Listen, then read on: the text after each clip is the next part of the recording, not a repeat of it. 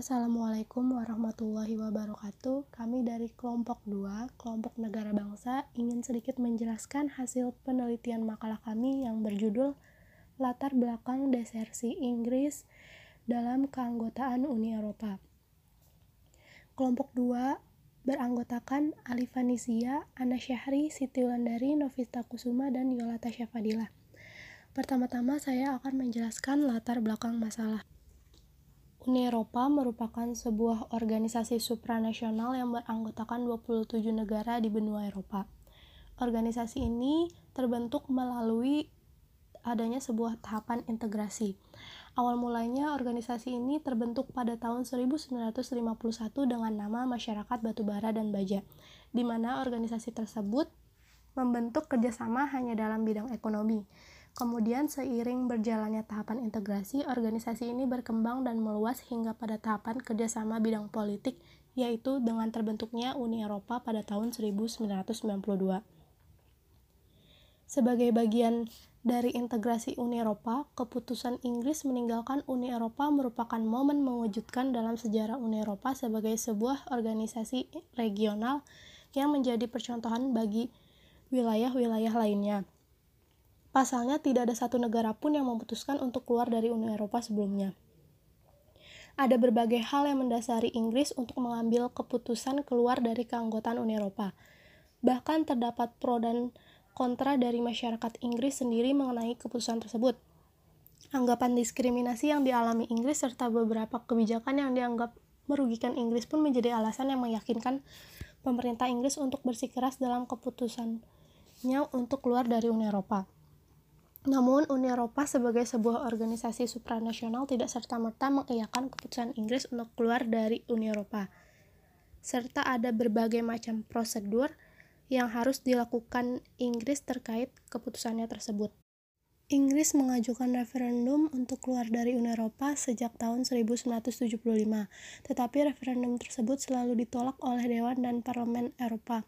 Hingga pada tahun 2016, Inggris mulai mengajukan kembali referendum dengan memberikan alasan-alasan serta penguatan atas tekad Inggris dalam mengajukan referendum tersebut kepada Badan Uni Eropa, hingga pada akhirnya sesuai dengan prosedur yang ditentukan dalam Uni Eropa perihal keputusan keluar dari Uni Eropa, Inggris memulai dengan mem mempasifkan keanggotaannya pada Uni Eropa dan dilanjut dengan berbagai prosedur lain hingga sampai pada tahun pada dua tahun kemudian barulah Inggris dinyatakan keluar dari Uni Eropa. Kemudian teori yang kita pakai dalam makalah penelitian kita adalah teori realisme. Dalam pandangan realisme menggambarkan bahwa dalam HI negara merupakan aktor utama. Negara dipandang sebagai aktor yang rasional dalam merumuskan kebijakan luar negeri. Kebijakan luar negeri tersebut harus selaras dengan kepentingan nasional, sehingga perlu bagi suatu negara untuk memperjuangkan kepentingan nasionalnya dengan mengarahkan kemampuan power yang dimiliki. Baik, di sini saya akan menjelaskan tentang proses integrasi Inggris sendiri menuju keanggotaan Uni Eropa. Nah, sebelumnya seperti yang sudah sama-sama kita ketahui bahwa sebenarnya Inggris ini adalah uh, negara yang sebenarnya sudah memiliki hegemoni dan uh, merupakan negara imperialisme dibandingkan negara Uni Eropa yang saat itu baru bertumbuh secara ekonominya. Nah, proses integrasi Inggris menuju uh, keanggotaan Uni Eropa itu sebenarnya tidak luput dari kepentingan nasional atau bentuk realisme dari Inggris itu sendiri karena pada tahun 1939 sampai 1945 itu Inggris sedang mengalami resesi dan keterpurukan secara ekonomi dan politiknya. Oleh karena itu, Inggris seperti merasa bahwa mereka harus memiliki tumpuan atau aliansi bagaimana Inggris masih bisa bertahan dan tidak semakin terpuruk. Nah, dari alasan ekonomi dan politik ini kemudian Inggris memilih untuk bermasuk menjadi keanggotaan Uni Eropa yang pada saat itu namanya masih Masyarakat Ekonomi Eropa. Nah, yang mana MEE e ini pada saat itu sangat uh, pertumbuhannya sangat pesat sekali dan Inggris melihat peluang di sini seperti itu. Nah, kemudian pada tahun 1961 akhirnya Inggris memutuskan mengajukan permohonan untuk bergabung ke dalam keanggotaan Uni Eropa. Dan pada saat itu pula diveto oleh Perancis.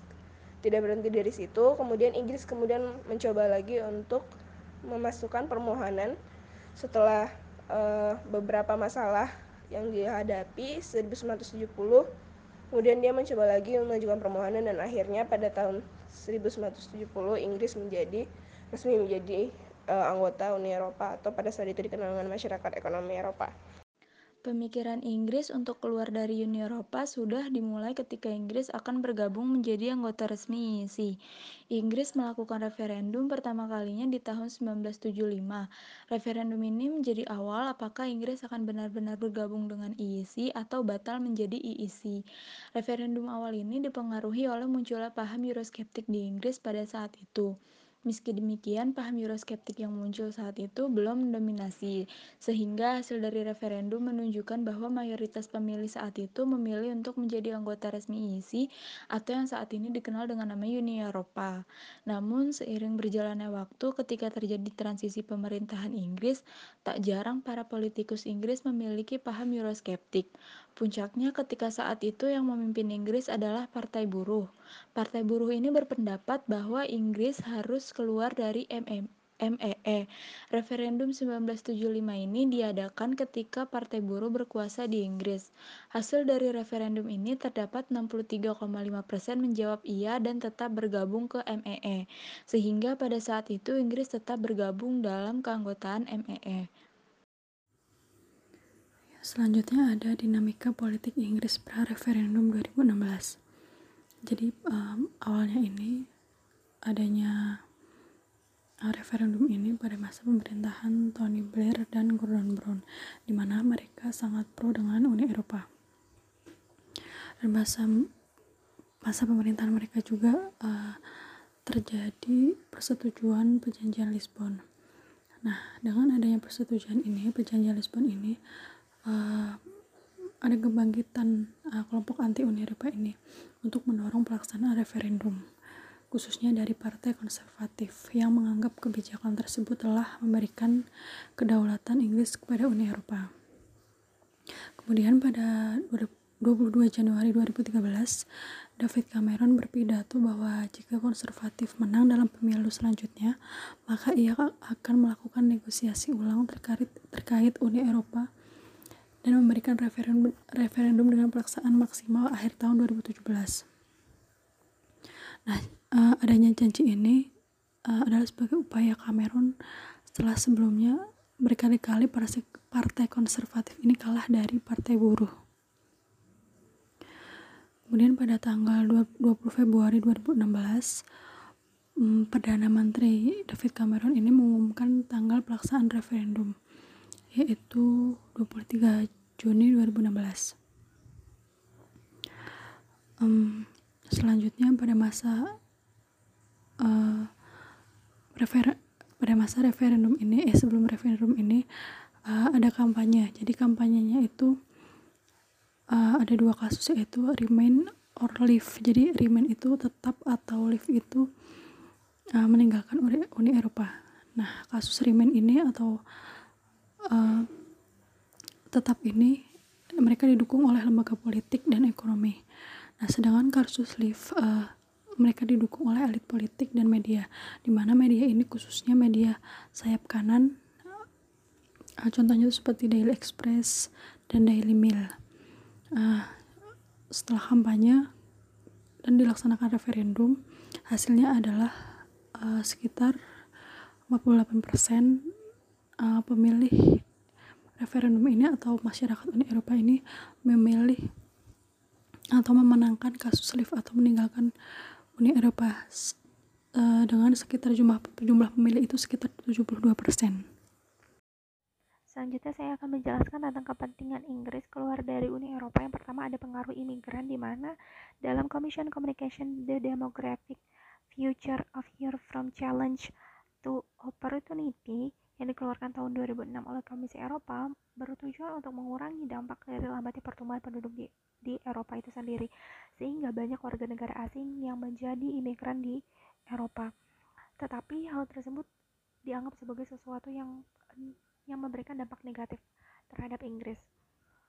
Sebab uh, Inggris itu melihat dari berbagai peristiwa atau beberapa peristiwa yang terjadi di mana pada tahun 2011 terjadi kerusuhan dan juga penjarahan yang dilakukan oleh para imigran yang berasal dari Afrika dan juga Asia uh, tanpa alasan yang jelas. Namun dugaan terbesarnya itu adalah karena para imigran tersebut tidak mampu untuk menyesuaikan budaya atau kebiasaan mereka dengan kebiasaan yang ada di Uni Eropa itu sendiri ter sehingga terjadi benturan budaya antara budaya asli mereka dengan budaya um, wilayah mereka yang baru dan hal itu um, memberikan sebuah dampak terhadap berbagai sektor di Inggris sehingga terjadi kelumpuhan di Inggris itu sendiri dan um, selain itu uh, Inggris juga berlandaskan pada informasi yang dilansir oleh The Sun melalui Freedom of Information uh, periode tahun 2015 dan juga tahun 2016 tercatat ada 900 orang migran imigran yang berasal dari Suriah melakukan tindakan kriminal seperti pemerkosaan, ancaman pembunuhan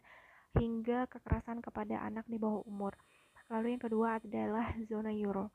Zona euro ini adalah bentuk deepening uh, dari integrasi Inggris itu sendiri, tetapi Inggris merasa bahwa hal ini memberikan banyak eh, sinyal-sinyal uh, bahaya bagi Inggris karena uh, Inggris melihat dari berbagai peristiwa seperti terjadinya krisis uh, yang dialami oleh beberapa negara seperti Jerman, Yunani, Belgia, uh, Italia dan lain dan lain-lain sebagainya di mana tersebut dipengaruhi oleh rasio hutang yang besar um, yang dimiliki oleh masing-masing negara tersebut negara yang ter, uh, terkena atau mengen, um, mengalami dampak dari krisis tersebut dan hal itu di, dilandaskan oleh penggunaan euro itu sendiri yang memberikan kemudahan terhadap um, pendap uh, untuk mendapatkan pinjaman atau untuk berhutang sehingga negara-negara di Uni Eropa seolah-olah menjadi terlena atas adanya kemudahan tersebut sehingga rasio hutang um, rasio hutang yang sudah ditetapkan di dalam Uni Eropa tersebut pun